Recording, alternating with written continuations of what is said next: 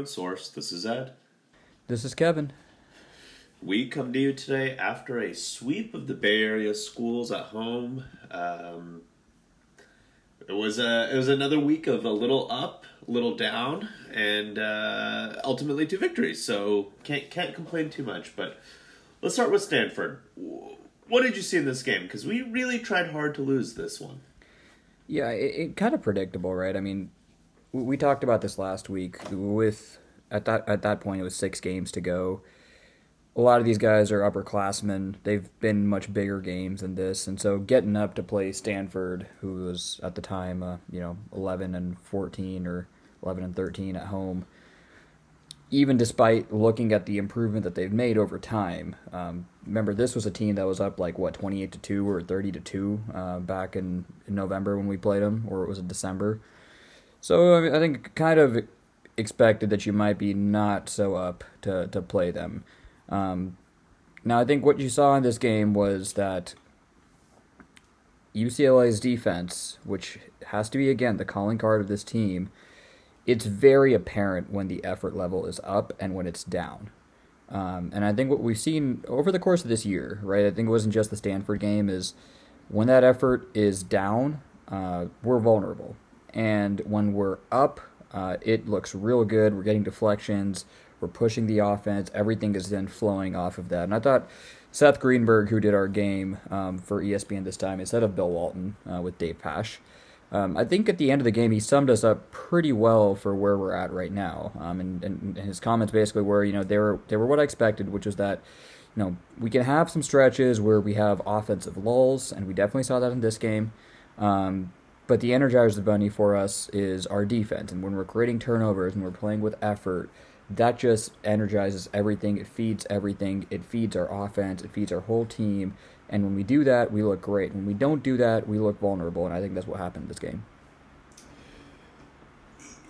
That I think is a fair assessment. I think it is also something we can get away with against a team like Stanford. I think when come tournament time, we will not be able to get away with that against a better team that is going to be you know either better prepared or just having a game plan in that in a tournament situation we we can't i don't think we can expect to with withstand lulls for such long periods of, of games so we do need to get better on on that front. But but ultimately you're right.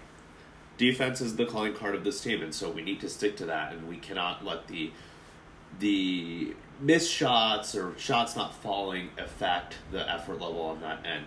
And I think Mick Cronin recognized that in this game that there were a couple guys that were you know starters and were not pulling their weight on the defensive end, and one of those guys was Tiger Campbell, and the other guy is Amari Bailey. Mick Cronin did something I think that a lot of coaches would be scared to do, especially with a fourth, fifth year senior type of player like Tiger Campbell, who, to your point, has played in massive games, has helped lead us to a Final Four, uh, and has been in these big battles he benched him at half.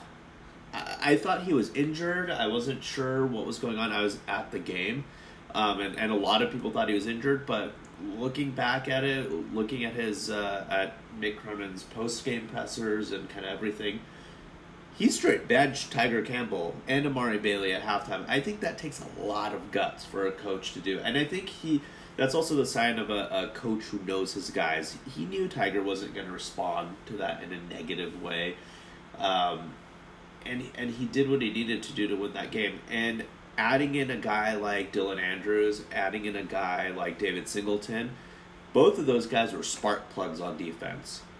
And to your point again, the defense needs to be tight for us to win games and if we have guys that are not executing on defense, we need to be able to pull guys in from the bench. We have that luxury right now with several guys who do kind of provide that spark coming off the bench on the defensive end. Again, Andrews um, and David are two guys, but Will McClendon has been one of those guys as well. And it really, you could see a noticeable shift in the defensive effort when those guys were inserted into the lineup. So, it is great to see that we have guys that we can rely on now off the bench. I know we've talked about this at length at this point. Like, when can we start seeing guys coming off the bench? How much can we trust them? And I think we're seeing a couple of these guys really grow in front of our eyes, and you can see the trust that Mick has put in them, and it's paying dividends right now. But I think it's going to pay even more once we get into tournament uh, time, and we're we're getting close. So it was great to see that bench actually being utilized in against Stanford. Um, and Mick Mick has said this all season, and it seems like he's actually taking some action on this to be able to use the strength of the bench. Um, even today, there was a he did an interview with on Jon Rothstein's podcast, and he was again talking about how he needs to be able to trust the guys on the bench and be able to utilize those guys, and that some of these guys are now starting to step up in bigger minutes and you know starting with defense, but also now starting to hit shots. I think we saw Will McClendon actually hit a three He looked good doing in it. game. He looked good doing it. All his three attempts looked good this time. Yeah, he was one for three. He his stroke looks smooth, and you know I think that confidence is starting to build in him a little bit. We can talk about Cal in a second, and I don't know how much we can take away from that. But but the point is, he's starting to hit shots. I think you know Dylan's been hitting shots now. I know in the last podcast you talked about how you wanted to see like a ten point game out of Dylan. We still haven't seen that yet, but I think the building blocks are there. They're definitely there. Dylan Andrews in this game. Look, uh, fir- first off, I, I I find it hard to remember a worse game from Tiger Campbell um, since we've been watching him. And I know like the numbers on the surface, like I'm sure there's a game where he had less than seven points somewhere down the line. But in this game, like this was the one game where he was a net negative out there. Um, I mean, was getting lost on defense, uh, was getting overpowered on on the on the boards because a lot of times Stanford, Stanford would switch their bigs and somehow find him under the basket.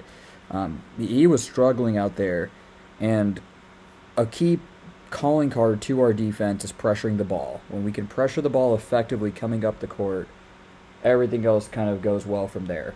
And Dylan Andrews coming in and just pestering whoever had the ball for Stanford up and down the court.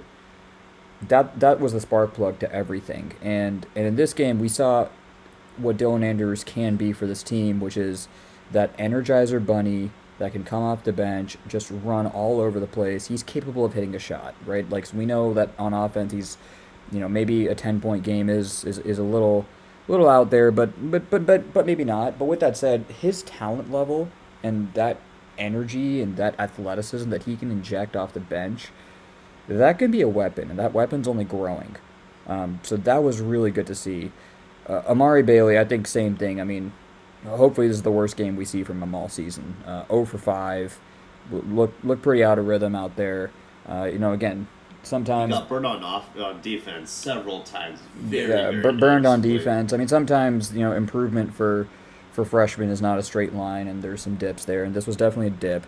Um, you know, obviously he got it back later, and we'll we'll, we'll, we'll talk about the, the the next game if we want to call it that. Uh, but but yeah, I mean, bad one from him. But Will McClendon, um, again, Dylan Andrews and Will McClendon of, of everything that happened this weekend, I think were the two kind of big big spark plugs for me because Dylan, we saw what he can inject. Will, I've always liked Will. I, I, I've I've defended him on this on, on our podcast, right? In terms of all I've said is I, I want him to shoot because I felt that eventually he could, but I've always liked him. He's a functional player. It's hard for a freshman to step in there and be functional. And he can guard the ball. He doesn't turn it over. He knows how to pass. Um, like he knows, he looks like he knows what he's doing out there, except when it came to shooting. And in this game, for the first time, even the threes that he missed, they were like good shots that went in and out, and then like just didn't hit there. And finally, one of them went in, and that's what we've been waiting to see. And and and look, we're not going to see, you know, a, a 15 point game out of Will McClendon anytime soon. It's not that, but right now Stanford was just sagging completely off of him, and still the scouting report's not out on Will McClendon. So if, as we get down the stretch here, that's probably the treatment he's going to get again in these last four games. He's got to be able to just step up and hit that one big shot or those two big shots, and now it looks like he should be able to do something around that. So that was good to see. you can see the ability for him to do it right it's it's clearly there it's evident he's there Mick trusts him on defense, uh, and and he he plays very similar to uh, Dylan Andrews, very tenacious, pressuring defense on ball, and you love to see it. Uh, and and you we're seeing his minutes grow. He played 13 minutes in this game. If you look at Stanford, or sorry, you look at Cal, he played 17 minutes in that game. Um, and that was with you know Bailey and Tiger Campbell playing noticeably better games. Uh, same with Dylan Andrews. Their minutes again, thirteen minutes against Stanford, seventeen against um, against Cal.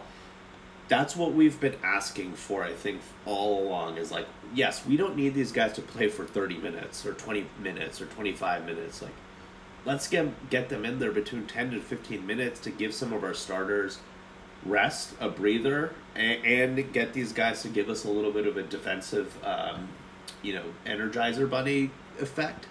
And that's what we're getting from them. That's exactly what we need. Um, but going into the the Stanford game, or sorry, I keep mixing those. I don't know why. Um, going from the Stanford game. I'll tell you why you're mixing game. them up. No, just, I'll, I'll stop you right there. I'll tell you why we're making you're, you're mixing them up, right? Because we, we, we played played one game week. this weekend. There was one competitive game, and then the other was a nice run around scrimmage that we played. So yeah, let's talk about the scrimmage now. I I don't even know what to, to say about this game. Like Cal is just so abhorrent. You felt bad for them, Um, didn't you? Watching, like, it's like, how can it be this bad? I kinda, you do kind of feel bad for them. It's it's.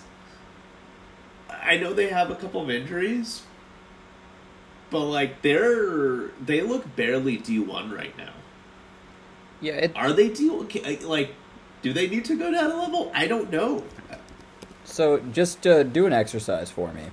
Pull up the net rankings real fast, and Okay. just uh, do a Control F, and type in Cal. Now, see how many oh, times you have to press Enter before you get to California. You get to y- Southern California. You get to Oh, Cal no. State Fullerton, California Baptist, and then you get to California. I'm on my phone and I am just scrolling. Yeah. And scrolling Like and scrolling. I don't see them yet. Yeah, they're 301. So when you get to three the 300s, let me know. And that's Ah, where there we are. There we are. Yeah, they're um, sandwiched between NCA and T and Fairleigh Dickinson, um, the CAA and NEC respectively. So Yeah, man, it was bad, and and, and it, it's it's. I mean, I, I, you got to put this one completely on their coach, Mark Fox. It's just not acceptable to, for a Pac-12 program to look like this. A Power Five conference, and, and Cal. We've seen good Cal teams in the past, right? Like good tournament level teams at Cal. So it's not as if it can't be done there, and. You know, Mark Fox, I think, has been putting out a bunch of propaganda and stuff out in the media about how, you know, Cal doesn't have any facilities and they're not able to schedule practices because they have to share the gym with other people. And, and all that might be true. Like, I'm not doubting that, that there's issues going on there, but that is no result of like facilities or practicing or anything like that. Like there's there's a lot of good basketball that's in the Bay Area and in the Oakland area. Like the Oakland area has a lot of good AAU basketball that's out there and it's just not acceptable to have that be the product out there. So it's not that long ago that they had guys like Jaylen Brown and they were pulling in big name recruits. I remember the, the Ivan Rabb, Rabb yeah. recruitment going there. Like they they've gotten talent. It's not like they they can't get talent. And fine, we can we can talk about facilities and all that kind of stuff. Like I get it. You shouldn't be what they're like. They've won three games. They're I 3 think. and 24. Yeah, so that's not an excuse for such such putrid level basketball. Um, Yeah, I mean within the And- first 10 minutes they had what 2 points, I think. yeah, like It's- yeah, it's just it's just not a, like and and within the, the first 30 seconds itself of watching the game just just watching UCLA and, and by the way like if we could hit a 3 in those first like 3 minutes it might have been like 30 to 0 in the first 6 minutes or something like that. Like seriously it could have been like some crazy number like that. But again you know just it, it's very rare to see a team come into Pauley and just essentially give up before the whistle is blown. Um, and that's what we saw, I think, in, in, this game. Cal's, I think, kind of just thrown in the towel for the season, and, and you got to put all the blame on that on their coach. Uh, I, I feel bad for those kids out there. Um, they're, they're not that bad. They can't be that bad if they're going to Cal, a Pac 12 program. So, anyways, no. say, saying all this to say there's really nothing we can take away from this game. The wild part about this this game, or after this game, is I, I take this for what you will, because this is on Twitter, so Twitter discourse is not always the uh, the most intelligent. But I was on on Twitter watching some Cal fan chatter around this game, and there were Cal fans who were legitimately mad that we played a press on them. As if just because Cal is like a bottom dweller team that UCLA should have like implying that like UCLA should have gone easy on them, which is insane to me. like, like I get you suck. I feel bad for you, Cal fans. I feel bad for those Cal players, but to be like UCLA should have gone not played their press defense that they play against basically every team and not get meaningful minutes and practice time in in the middle of an actual game and go easy is just like Okay, see, this Cal is the kind of stuff like, that makes me not feel sorry here, for man. them, right? Yeah, this is the kind of stuff. Yeah. This is the same kind of stuff that they were throwing around with the UC Regents shit, right? It's exactly. like, oh well, UCLA is getting some good stuff. Why can't we get the good stuff? Well, it's because you're not very good. Like, like I'm, I'm sorry right? Like, look at this out there, and and you want teams to take it easy on. Anyways, like that's that's for the fans, and and yeah. I this is a real game. Like, you cannot expect the other team to just go take the foot off the pedal. Like, I think that's and and you can argue that that is more disrespectful to do than to actually just play your game against them. That's all we did. Like, we didn't do anything crazy against Cal. We just played our game, and they just suck. Like, End of story. We pressed. Yes, we do that against all the teams. So, like Cal fans, if you listen to this podcast, which I doubt you do, please shut the fuck up about this. Man. like, I, I, yeah, that's that's literally all I have to say about this game. Because there wasn't much to take from it aside from an absolute shellacking. I mean, we were up nearly forty something point, almost forty points on them at one point, and yeah, I mean, Mac Etienne played like nearly 20 minutes in this game. Yeah, Mac Etienne played 20 minutes. He did all right in this time out there. I think the, the only good things to take away from this game is that, you know, again, our bench got some pretty extended minutes out there. I actually wish they could have gotten even more minutes than what they gotten. Um, you know, Dylan and Will both got 17 apiece. David Singleton got 18. Um, but hey, I guess uh, you'll, you'll you'll take it for, for what it is. Um, the overall trend for the weekend, the Jaime Jaquez show rolls on. Uh, 20, 20 plus points in both games. Uh, you know, putting on the show for that the stretch run for the National Player of the Year. So that's great to see. We great to see him getting rounded into form. And then against Cal, Amari Bailey got to you know hit a few nice you know finishes and layups at the rim we'll see later this week if you know the the rims as open as it was against Cal, or if you know finishing over the bigs of, of other better teams is going to be as easy. But uh, you know, good good to see him just get some. It's still a get, confidence. Yeah, get, get some rhythm back. Exactly. Yeah. It's a confidence booster, and, and Tiger played a pretty solid game in this game and in this one. You know, he didn't shoot the ball super great. He was three for seven, scored seven points, and hit a three but he had five assists, so that's that's something positive that he kind of went back into himself and and you know was distributing the ball and, and acting as that playmaker. So you know, all again, not a whole lot to see, take away from this. Um, the best takeaway was that crowd. That that crowd looked like looked like it was pretty good on, on Saturday. It was it. I know they announced it as a sellout, and I would say it was you know ninety percent sold out or full at least uh, in terms of people who showed up. So, yeah, it was a great crowd. Um, it was nice to see Pauley that full and packed in there.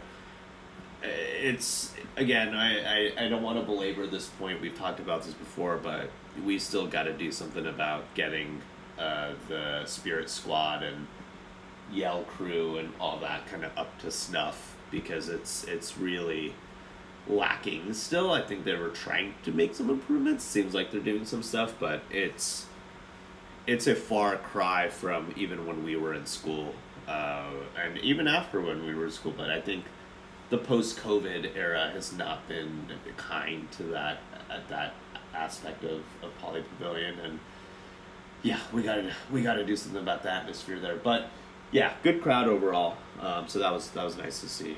Uh, but yeah, so now we roll into arguably our I don't know. Is this are these the toughest games left on our schedule, or is the Arizona trip to LA the toughest games left? I don't know.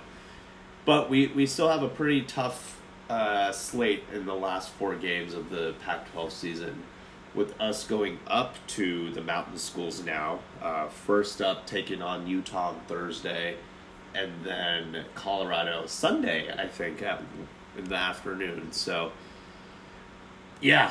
What? Uh, how are you feeling about this one? How are you feeling about Utah? Let's start there. Yeah. So last time we played Utah, we we smacked them up pretty good, but that was without their best player, right? With without Branden Carlson, and, and you expect him to obviously be there for this game. Um, I think we saw last time against Utah again the key to beating them, like the key is always for UCLA, is energy and effort on defense, creating turnovers, and then getting out. Um, and I think in general in these last four games, we need to take this from something where like that that's right now I think our 50% operating level. Like 50% of the time I think we're playing like that and the other 50% of the time we're we're kind of up and down. These last four games I think the key is let's take that number up to like 70 or 80 because that's we're, we're starting to get to the postseason here, and that's what it's going to take. So, m- mostly what I'm looking for in this Utah game, but just overall these last four games is how can we get better? Because if we focus on that, like, I mean, Utah, Colorado, we should beat them, but you know, is that the the attitude we're going to go out here with, or is it going to be one where like, oh my God, we still got four games to go in this thing? And if we do that, we absolutely can get beat. Utah is looking once again for that signature win. They're 57 in net right now, and they're looking for that big, you know, top 10 quad one win that they can still, you know, stake out there to where if they can f- finish the season good here, you know, because if they get SC and uh, at, at home after they they play us, you know, they have a chance still to put together a decent resume there, but it has to happen for them this weekend. So they're going to be desperate. Um, so well, they're also they're coming off two two road losses against Arizona schools too, so they're they're going to come back looking licking their wounds a little bit and come back again, like you said, desperate. Like it's kind of desperation mode for them, um, which makes any team dangerous. And, and Utah is a team that has some talent. They picked off Arizona early this season and, and looked good doing it too. So they have the ability. Um, whether or not they can actually put it together against us will will remain to be seen. And I think Branden Carlson presents a different challenge um, than a Utah without him, which we have already seen was not very good. But he he's definitely a a dynamic big man who can shoot it from three and, and rebound the ball pretty well as well. And he's their, their leading scorer. But I actually think the other key is kind of trying to stop Rollie Worster, their their point guard. Yep. Uh, I, he's a guy that can distribute the ball and has been distributing the ball very well. So if you can stop him and kind of keep, you know, ball pressure on him and keep him from making plays, that you can kind of choke Utah a little bit. Yeah, they, they like to shoot it from three, right? Um, all their guards shoot above 37%. And then their big man, Branden Carlson, shoots around 35%. So at home, like you did, we, we've seen enough of these kind of games from, from UCLA before, right? Where if you can leave leave a few sh- shooters open and get them hot, then they can get going. Well, that's that's probably the, the formula for Utah to pull off the upset here. And the other way is for you know Branden Carlson you know, uh, the other thing that did, would go said about the Stanford game when we talked about that, Adem Bona, uh, he was dominating him when he was in there, but he wasn't in there very often because he had five fouls. So you know that that's the that, that's the matchup where you know are, are, is he going to get Bona into some kind of foul trouble because when he's out there now, I think Bona's figured it out, but he hasn't been able to put it together consistent enough to where he can be out there long enough to feel that impact on the game. That I think is he a huge key. To, no, you're totally right, and for Bona to really put it together, he's playing good defense. He's showing off some offense. The key is for him to not pick up ticky tacky fouls that you know can go 50-50 but like Pac-12 refs are gonna call it because they're Pac-12 refs. Like he should needs to stop like reaching over dudes and doing like that kind of stuff where he picks up a foul or two, then you know all of a sudden he has two or three fouls. That's that's what's tough. I I think he if he can just kind of reel that in a little bit. Again, it's still not completely in his control because you never know what the refs are going to do, but he is playing good basketball overall, and if we get him going against Utah, like I think he will present a good uh, stopper against Carlson if he keeps playing the way he's been playing. The flip side is Carlson's obviously a lot more experienced than Bona, so he's going to be a, a, also a challenge for Bona. I don't think he's played a guy like like Carlson yet, though again, Bona, even Etienne, uh, Nwuba, I don't know if he'll be available yet for this game or not. They played excellent defense against Oregon's bigs, who I think are arguably stronger and more athletic than any than Carlson is. Uh, so we know these, that these guys can can hold their own against a lot of, very good bigs, and I think Carlson, you can apply that to Carlson here as well. Yeah, you wonder if uh, if Ken Nwuba is going to be available for the trip, because uh, now that we've seen a little bit more of Mac Etienne, um, I'd like to take back what I said about how I, I have no idea why he's not playing over Ken Nwuba. I get it now. After seeing Max switch on some play some extended minutes where he's getting switched on to guys and he has to move around and, and, and, and run with them, um, he's still struggling. It looks like and this is kind of a chicken and egg problem. I don't think he's gotten enough time to know like what how the switches work and where the communication is and all that stuff. Um, he just looks a little lost out there. So and, and Ken Nwuba, it, it, he doesn't maybe have all the skills that you'd like like him to have, but at the very least on defense, he knows where he's supposed to be, even if he's you know going to make a mistake once in a while. So, wonder if we're going to have him for this trip. Look, I'm not. I'm not gonna. I'm not gonna uh, downplay Mac too much here. He, th- there's been a lot of again discourse around Mac across the internet and amongst the UCLA community. It feels like people are very split on him. Let's let's put him into perspective a little bit. He's coming off a major major injury, a knee injury, or he had an ACL tear, if I remember correctly. Eh, whatever, it was a major injury with a very long recovery timetable. He's clearly like still recovering from that. You can see it. He's not, like you said, moving super well. He's still digesting the kind of gameplay down. So I'm not willing to give up with him yet. Look at him against Oregon. Again, limited minutes. I think he can come in and actually play well for us, and he held his own against some of those Oregon bigs.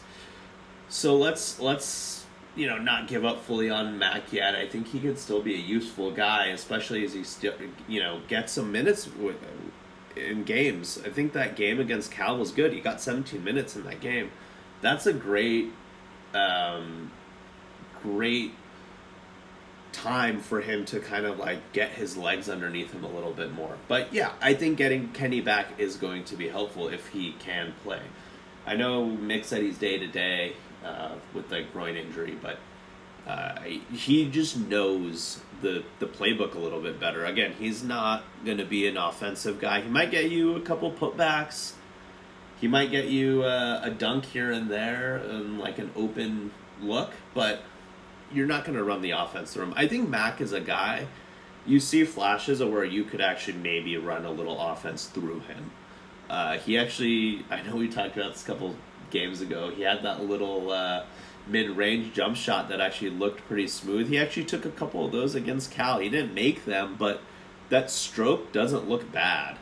So I think there's there's there's still potential in Max. So like I, I'm not gonna gonna try to like shit on him and like some people are and saying that he's hopeless or lost. I think there's still potential there as he gets healthier. And I think next season, if he doesn't play a big role, next season he will have to, depending on you know who comes back and who doesn't. But we'll get into that later. But I, I do think that Matt can still play a, a, a useful role for this team this season. Yeah. Last thing on these these upcoming games, uh, the Jaime Jaquez show is on, and hopefully it keeps rolling. We now need the Tiger Campbell show to get started. Um, you know, this year's kind of been up and down, and I don't think there's been any panic alarms from anybody because we've seen enough games where, you know, we've seen exactly who Tiger is, and he's he's the leader, and he's the guy who picks it up when we need him to pick it up. Um, and then with that said, there's been some games where uh, you know, it looks like he thinks he has to score because we're on, in an offensive slump, and he, he pretty much is the only one who can create a shot and score. So now we're going on the road, and we're going to need our, our senior point guard leader here. Um, we're going to need him to get started and then get pushing into into March because. I mean, the way that postseason basketball is going to work is you're going to need some guys to step up and just like make shots, and uh, you know, Tiger is definitely someone who can do that. We need him to do that.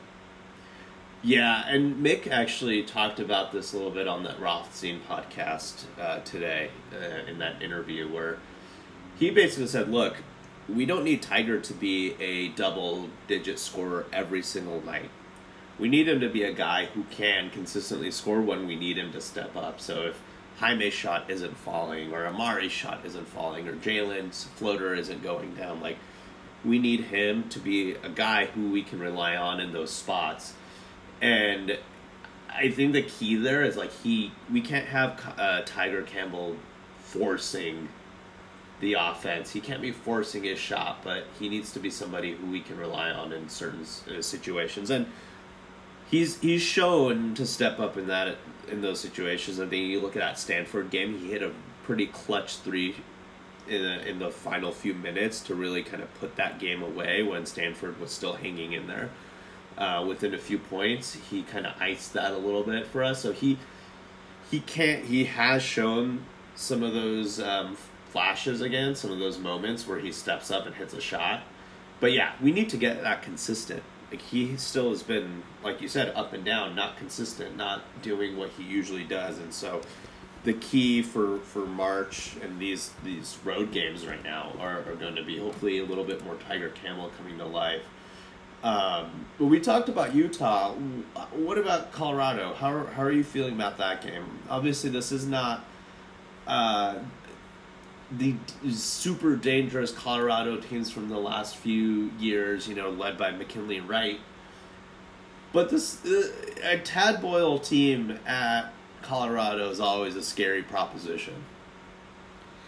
Yeah, so Colorado is is always going to be a team that plays hard. I think what's impressed me about Colorado down the stretch is pretty much their at-large NCAA, NCAA tournament hopes are done, right? Um, even if they're gonna sweep this weekend, and you know, win out, win out down the stretch here, they got SC, UCLA, and Utah. That's still probably not enough to to get an at-large bid. So that's pretty much done. But with that said, they've still competed in every game, and that's kind of what Tad Boyle teams do obviously they have players that can hurt us. Uh, you know, KJ Simpson had a really good game back in Pauley. Uh, Tristan da Silva is, is a matchup problem. He's a he's a forward that can shoot. He's a big guy. And again, this was a team that gave us problems uh, when we were at home. And if we want to say that was because we weren't up for the game or whatnot, fine. But it took a really late flurry there uh, to to really come back and win that game.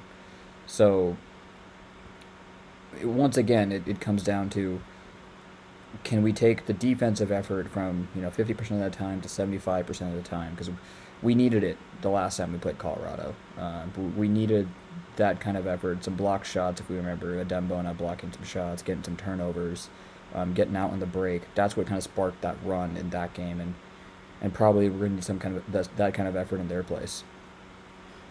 Well, we're going to probably need even more of an effort in their place. I think you know you have that number four next to your name, and regardless of your other team's tournament hopes, you want to at least try to knock off that team and build that be able to say, hey, we, we were able to beat that, you know, XYZ high ranked team at, at, home and, and have that, take that kind of um, accolade home. So, look, we're going to get Colorado's best shot. And, you know, KJ Simpson and all these guys that you mentioned are, are going to play out of their minds. But we, again, I think there's two keys here. We keep keep our uh, our defensive focus as high as possible. And I think that, you know, this is a team on the road seems to lock in a little bit more.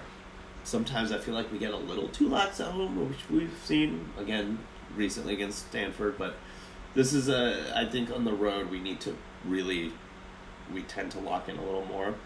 Uh, keep that Jaime Jaquez train running. I think Tiger, aside from the offense, he needs to be a guy who can stay in front of and really try to clamp down and pressure the ball when it's in KJ Simpson's hands.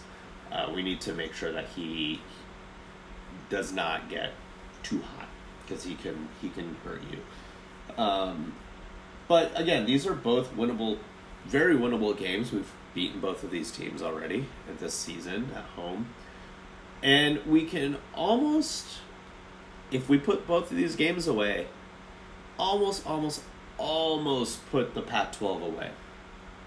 We would be literally within touching distance at that point. Uh, so obviously, you know, to recap where we are with that, you know, Arizona, they have finally we're gonna ca- they're gonna catch up to us in games played because they play Arizona State this week, just the one game, uh, and I believe that they are at home for that game, so likely they're gonna win, um, and so the only way Arizona now can win the league is we need to lose a game and then they need to beat us head to head. And so two wins this week with two to go, it gets us right there. We, we can smell it at that point. So that would be fantastic. I would like nothing more than to have the conference tied up going into that Arizona game. I I think just that having that element of pressure removed from that game would be great because there's plenty of other things riding on that game in terms of seeding, in terms of pride, rivalry, whatever other factors you want to throw in there. But you remove having the pressure of, hey, we need to win this game to win the conference. I, I think our team will just play a little bit looser, not tighten up as much. And I would love to kind of sew that up in the next three games. That would be ideal. Yeah. Or you know, if uh, the Sun Devils want to pick off Arizona this week, that would be ideal too. And you never know in a in a rivalry game, things things can get weird. Um, and Arizona State has the ability to get wild and hot, so I, I won't count them out. But but let's not talk about things we can't control. We are in very firm control of this this conference race right now. We just need to win these next couple of games to really be right there. Like we're at the finish line at that point. And it would be a disaster to to lose it at that point, but you never know. It's UCLA, but um, that gets us into the national talk now around seeding and NCAA top 16 just being released this past Saturday. Yeah, we're talking about the juicy stuff. Uh, we're talking about tin tinfoil hats and everything. We got conspiracy theories. We got all sorts of crazy shit going. But you know, we came in Saturday morning, and you know, I think there were a lot of people that were a little surprised at where UCLA was was sitting, and it's very clear to me, at least when looking at this, what the committee is trying to do here and what they're really valu- valuing, regardless of what the alleged ranking system that is supposed to be used heavily in this is saying. Yeah, this was a tough one for me because on the surface, I actually didn't have too much issue with the rankings. Um, it it looks like more like look when you have these committees and you have this system where human beings get together in a room and rank teams there's always some level of subjectivity to it. There's some level of like, I feel like this, you feel like this. And so, how I think it went with this round of seeding was you know, I, I think there's there's a narrative going around with UCLA fans that metrics didn't matter, and and I don't think they didn't matter. I think they did matter, and that's why UCLA ultimately was a two seed. Um, I think those things needed to be in the ballpark. You needed to be in the ballpark, you know, in roughly the top, you know, 12, 13, whatever it was. Your metrics had to be good. They couldn't be terrible. And then you had to look at how do we see these teams, you know, 1 through 8. And from there it looked like you had to basically have one to two of those top, you know, 10 or top 15 big marquee wins on your resume to be ranked above the next. Um, and and if you look at everyone above us right now in the top 16, they have those wins and we don't. Um, and, and you could point to say, you know, well, they have, you know, worse losses and so on and so forth. But there again, that's where the, the, the subjectivity and the people in the room come in, right? Like the metrics are in the ballpark. The losses are not egregious to the point where you're not even in that conversation. And so then it becomes, you know, what's the, the best, the peak uh, things that you got. Um, and that's always been the weakness of UCLA's resume. That's why the losses back in January hurt so much because we only have but so many of those kind of opportunities uh, to play those kind of games. Um, so that's why in a vacuum, I actually, I mean, do I think that you know Arizona should have been ranked above us? No, because we almost did beat them there. And then you know you, I think I do think you have to look at the conference standings and say that they're not the best team in their conference. UCLA is, but we'll have a chance to play all that out, and, and hopefully you know we, we get that part done. Um, but but more or less, it looks like that was the criteria being used, and you know. I don't, I don't know if, if I had a whole lot against that. If I don't know where you stood on it. So I think it was clear the weighting was much heavier on the wins versus losses. Like straight up, it seemed like the the committee didn't care as much if you lost to a team like Stanford, as long as you had a couple of those wins that were in that top ten to fifteen range, like you were good. Yeah, and, and, and there again, I think it was that like if you lose to a team like Stanford or like Washington State at home you better have shown that your peak is, is really good. And, and, and Arizona's got wins over San Diego State, Creighton, Tennessee, Indiana, UCLA.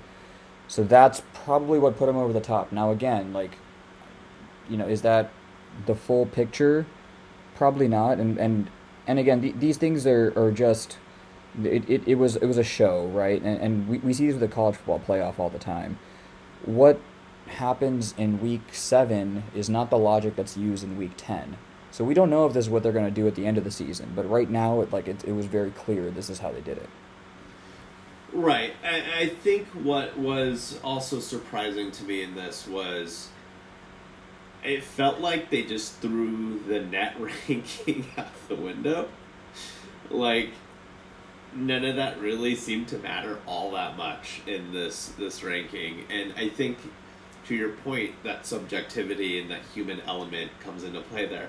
And this is where I think Mick Cronin's comments, as crazy as they came off, as maybe as conspiratorial as they sounded, I actually don't think they were as crazy or as bad as the media is trying to make it make it seem.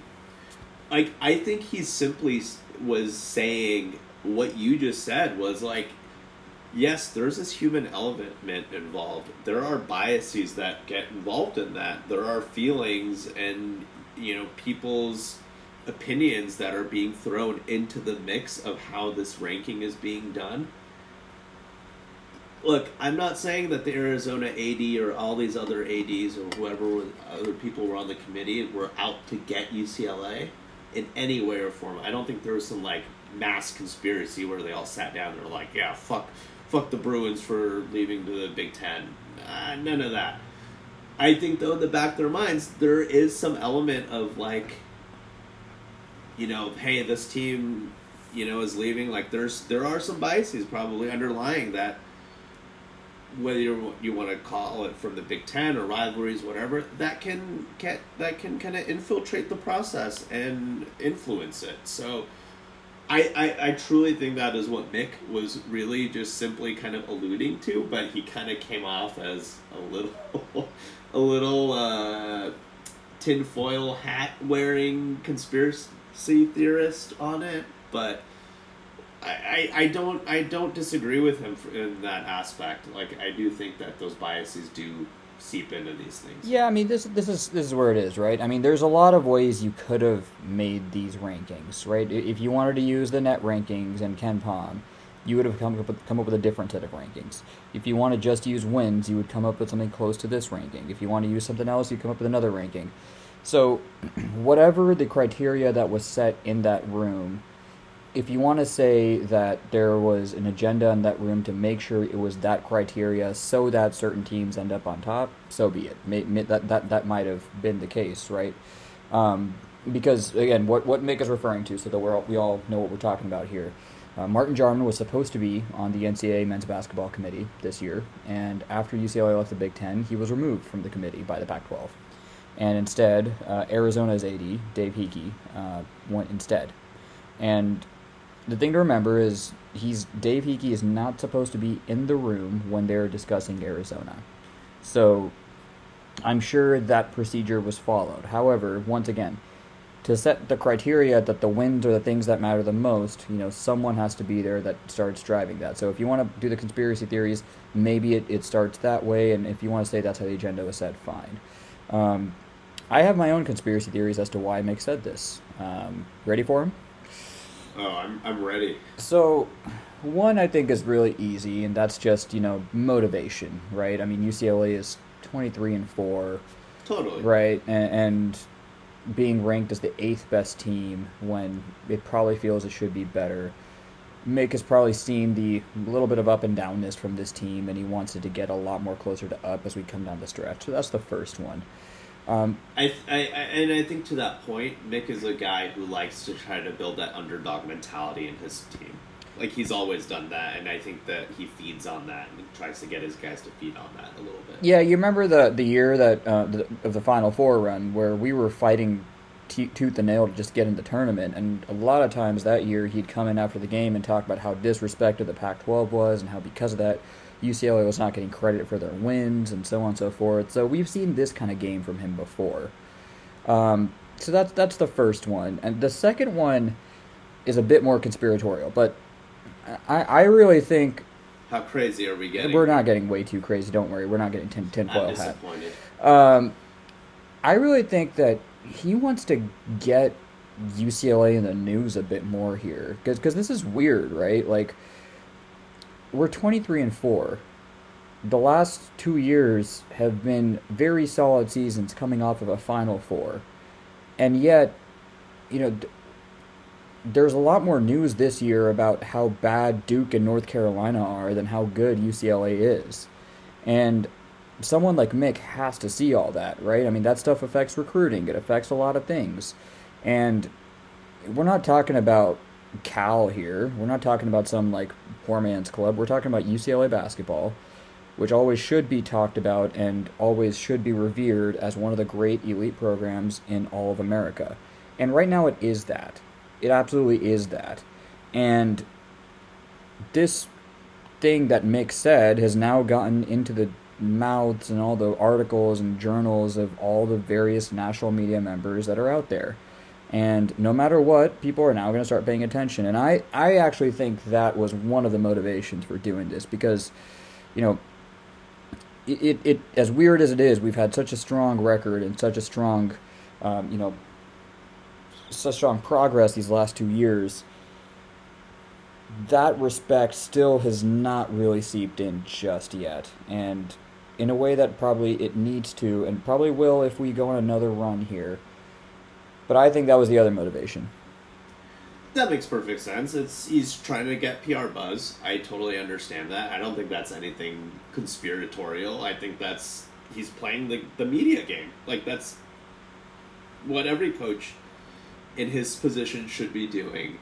Uh, I, I think part of the reason why UCLA has not been getting talked about as much is because of the, the Pac 12 being as weird and bad as it has been, and I think the conference as a whole has been disrespected for years and years now, and sometimes rightfully so.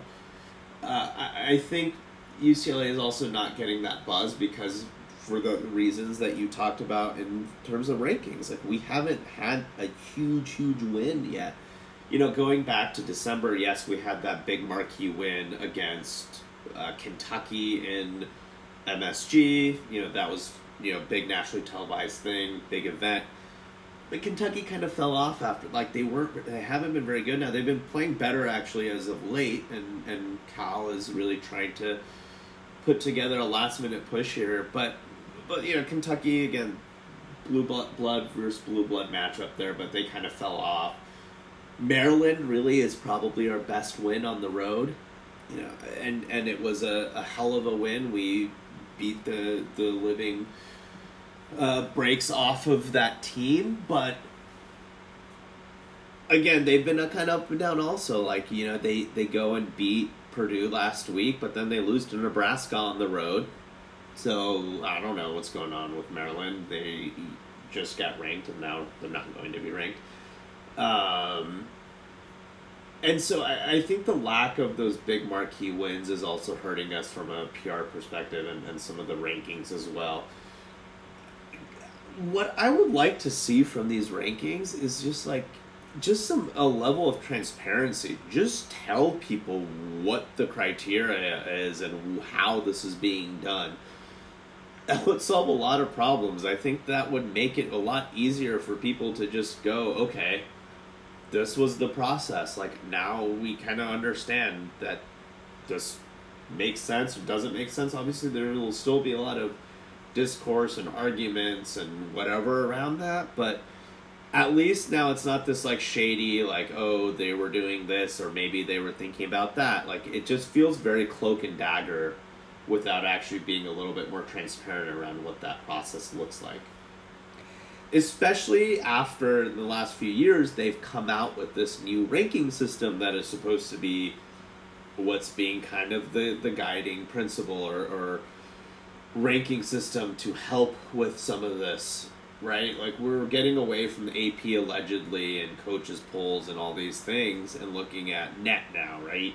Net was supposed to be kind of this thing, and the uh, this sixteen top sixteen ranking and net rankings don't really jive. So like, what is the use of net? I don't know, and it goes back to just there's a complete lack of transparency around how any of this functions. Yeah, so so now if we leave the conspiracy theory land and go to what the actual rankings were, um, I think my overall takeaway from the weekend and just just where we're at right now is, I think this stuff can, can take care of itself. Um, especially after watching games like Stanford and some other games that we've watched this year. Uh, I think the bigger concern of mine is how do we get to be more consistent. Um, specifically on on defense, but even on offense, like more consistent at hitting shots, and then on defense, more consistent at creating turnovers. How do we get guys like Amari Bailey to become a reliable scoring option on the team? How do we get Tiger Campbell back into peak Tiger Campbell mode? How do we get Dylan Andrews and Will McClendon to be, you know, good contributors? I think stuff like that, just getting ourselves better, is probably if, if we or start to do those things, we're probably going to win these games down the stretch. Most of them. Um, and not, we're not going to win all of them, but if we do those things, we'll win most of these games down the stretch. And if we do that, most likely we'll stay at the two line, and then hopefully, you know, we, we can figure out the regions. The only thing I am fussy about on the regions is this. Um, I either want to go west or I want to go east. I want nothing to do with Kansas City or Louisville, Kentucky.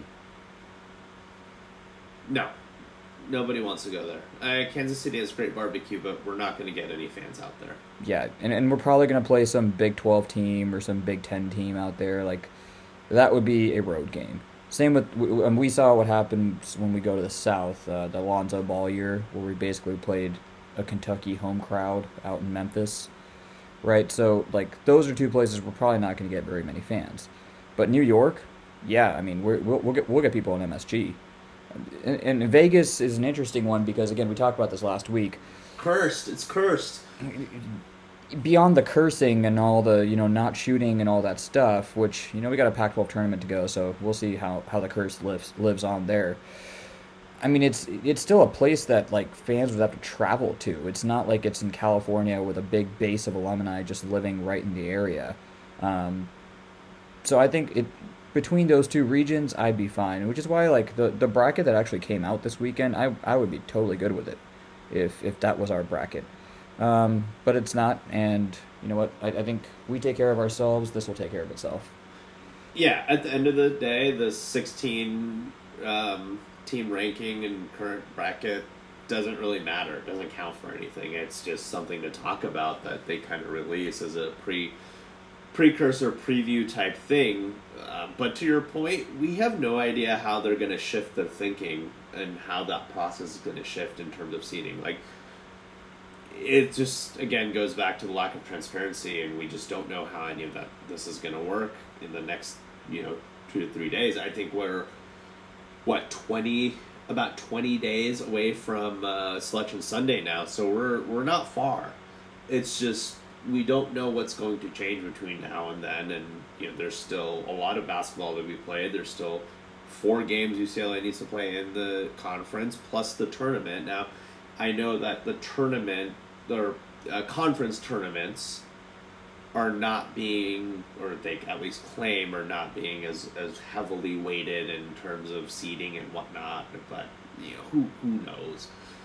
Uh, but uh, the point is, there's still a lot of games to be played before this comes out, the final one. So we don't really know what's going to change between now and then. Uh, we could win out for the rest of the season, or something crazy could happen? Who knows? We just, just got to keep playing our game. Keep playing. Keep playing. The rest will take care of itself. Go beat Utah Rest. this week. The rest will take care of yeah, itself. let's beat Utah. Let's beat Colorado, and then go from there. I think then we'll have we'll we'll talk about the Arizona t- games uh, next week. But yeah, we have we have this big mountain road trip, and then uh, yeah, go from there. That's that's all we need to do. And I think Mick Mick is very well aware of this. Mick always says this like we're we're just approaching it game by game. We need to keep focus on the task at hand, and the next task at hand is, is Utah on Thursday. So that's what we need to do, and, and hopefully the uh, the team is, is locked in on that that goal as well. But um, yeah, a lot lot of basketball still still to be played, and we're uh, we're in a good spot overall. So it's it's uh, it's a fun time to be a UCLA fan. It's a fun time of year. This is now the time when college basketball is about to take center stage, right? Uh, the Super Bowl is over. Uh, it's still too. It's the stretch run for the NBA to get from here to the end of the regular season and into the playoffs. So right now is when No all- baseball. Oh, no nothing. baseball, right? So all talk is about brackets and basketball and getting ready for March Madness. So it's a fun time. That it is indeed fun and stressful, Very much so. fun. Mostly fun. Um, cool. Yeah. Just uh, I think that's that's mostly what we have. Baseball season starting for UCLA. We swept Omaha this weekend. Uh, I think our biggest victory over them on Saturday was twenty three to zero, which is a wild baseball score. Uh, but it, but we have a squad with a lot of um, it looks like a lot of offensive uh, firepower and some good some good solid pitching. So so it should be a fun season there. Uh, women's basketball split the Bay Area. God, I can't speak. Bay Area trip. Uh, they beat Cal and they just lost to Stanford tonight. Um, we're recording this on Monday, on President's Day. Um, so that was bummer, but they did take Stanford to the wire. They came back from a 13 point deficit and ended up losing by five, but they really pushed Stan- Stanford, is I think ranked three now in the nation, up in Maples Pavilion. So you know something to to take away from there, and it wasn't a complete loss there. Um, and yeah, the and then gymnastics went up to Cal, and uh, this weekend. I think they won that meet if I remember correctly. So a lot of fun stuff going on. Softball's off and running. They're undefeated and wrecking teams per usual. Um, it's a lot of a lot of fun stuff. But yeah, it's March is approaching, and there's really only one sport that I will be really focused on for the foreseeable future. Um, and hopefully they will. Uh, it will make us all happy as Bruin fans. I completely agree. It's all about March. It's all about the Bruins. Let's get this. Uh, I still have demons about last March, so uh, I, I, need, I need those out of my head. I need those out of my head. So let's keep it going. Hey, good news is uh, North Carolina probably shouldn't make the the tournament. So Yeah, by by the committee's own criteria, they have zero quad one wins. They shouldn't even be on the bubble right now. no, they're they're pretty bad. Kentucky, on the other hand, is making a push. Kentucky is making a push. I think they were back into the top. They're in back in the 30s range in in the NET last that I saw. I gotta go look it up again. But yeah, they're 35th They now in in NET, and they're 32nd in KenPom. So uh, yeah, a good a good finish for Kentucky would go a long way. And Duke is dog shit, so that's that's always great. Duke beat the ACC version of Cal, which is Louisville today. that's pretty pathetic. Louisville is 308 in NET, by the way, in case you were Yeah. wondering. So they're worse than Cal. Yikes. Major yikes. That's a major Ah. yikes. yeah, well, especially for a program like Louisville. Yeah. I mean, yeah. Well, anyways, um, I think that's that's all we have before we start going into random tangents about random teams right now. But uh, yeah, we will catch you guys next week after this mountain trip. Hopefully, with a couple more W's to our name. And uh, yeah, we will be in that final couple game stretch. And until next week, go Bruins. Go Bruins.